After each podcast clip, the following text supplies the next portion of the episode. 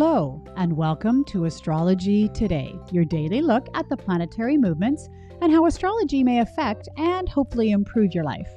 Hi there, I'm Norma Lachance. I'm your host. I'm a life coach, a mathemagician, and an inspired astrologer. And you've joined me for a look at the daily transit, as well as some astrology in action for Thursday, October 15th, 2020.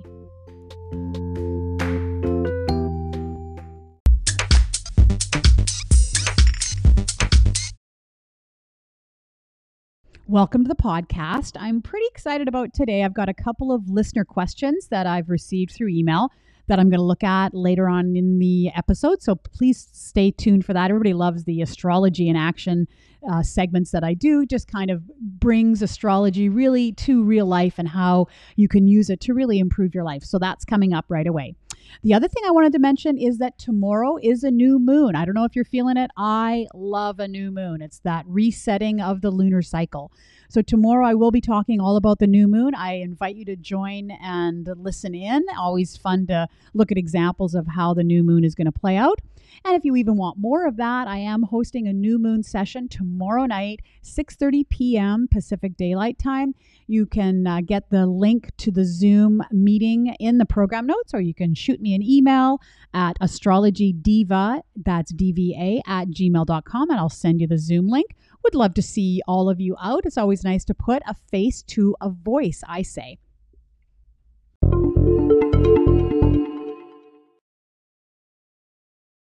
The first thing I wanted to mention is that the moon has moved into Libra, yes, in preparation for the new moon tomorrow in Libra. So here's your homework. Remember that uh, you need to check out where the new moon is going to be for you in your natal chart.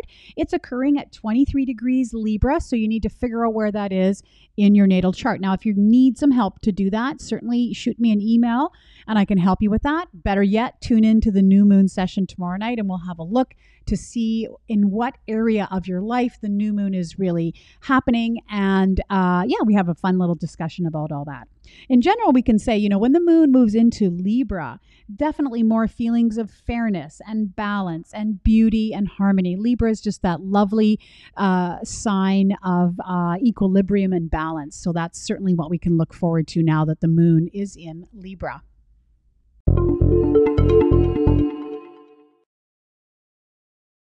Okay, well, let's have a look at our astrology in action. First question comes from Carrie. Hello, I'm wondering if you can help me figure out how the Mercury retrograde will show up for me. Well, thanks so much for the question, Carrie. And you've asked just, a, you know, a timely question, obviously. And so, in looking at the degrees in which Mercury is moving during this retrograde, for you, it's primarily going to be in your fifth house. It's going to toggle a little bit into the fourth house, but mostly into the fifth house. And these are themes of creativity, recreation, fun, children. And so, if you've been listening regularly, you know that when we're in Mercury retrograde, We've been in the pre shadow sequence for quite a while. Back in uh, about September 24th is when we entered the pre shadow. And so, what I want you to do is look back. Have you made some pretty big decisions or some choices in that time period regarding perhaps children, perhaps around your creativity?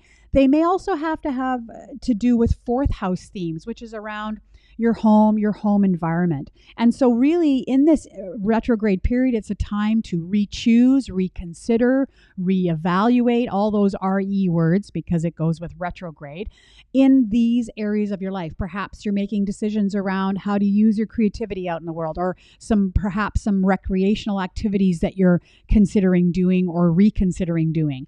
Perhaps it has to do with your home and your home environment. Maybe you're moving. Maybe you're, you know, changing communication patterns that are happening in your home. This is definitely the time to make those considerations while Mercury is in retrograde for you. Now, the other question that I got was from um, Ashley, and Ashley's question goes something like this uh, uh, I am writing to you because every time there is a Mercury retrograde, I'm always in a situation where an ex partner of mine is back in my life one way or another. And it drives me crazy because we haven't been together since years ago. And I always end up feeling emotional. Why is this? And how can I deal with this? Wow. That's a big question, Ashley, but thanks again for the question. Again, here we are. Um, in Mercury retrograde, we look at where this is in Ashley's natal chart, which she gave me all the details, which was smart. And what we see is it's primarily in your seventh house this time around. Can't speak to the other Mercury retrograde periods, but definitely this time around, it's in your seventh house, which are themes of committed relationships, one to one relationships, partnerships. So it's no surprise to me that perhaps the ex is kind of, um, you know, showing up again if this was a meaningful relationship to you. And so, you know, the Mercury going retrograde, of course, has to do with communication and perhaps stilted communication. And so, what really came up for me was. I'm wondering about setting clearer boundaries around your communication with these exes and with these one to one relationships.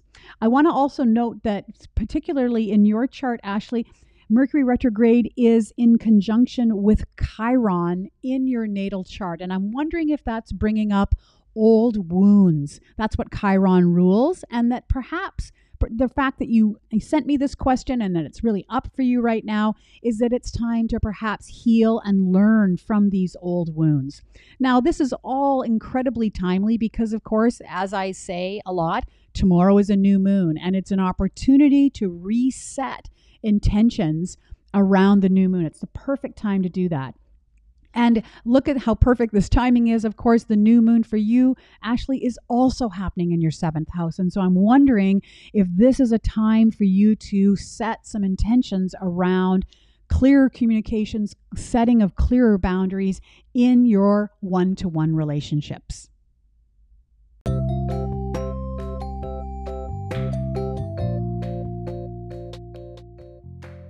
Well, that is the podcast for today. Thanks so much for uh, sending me questions and listening on a regular basis. I know there's a lot of you out there, and I so appreciate your support in my little endeavor here as I hop up on my astrological soapbox.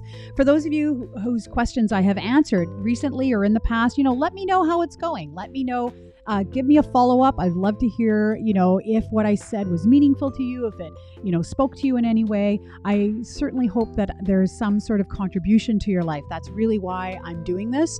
I've just got a huge passion for astrology and how it can improve our lives. I hope you have just a fantastic day, and I look forward to speaking to you again very soon.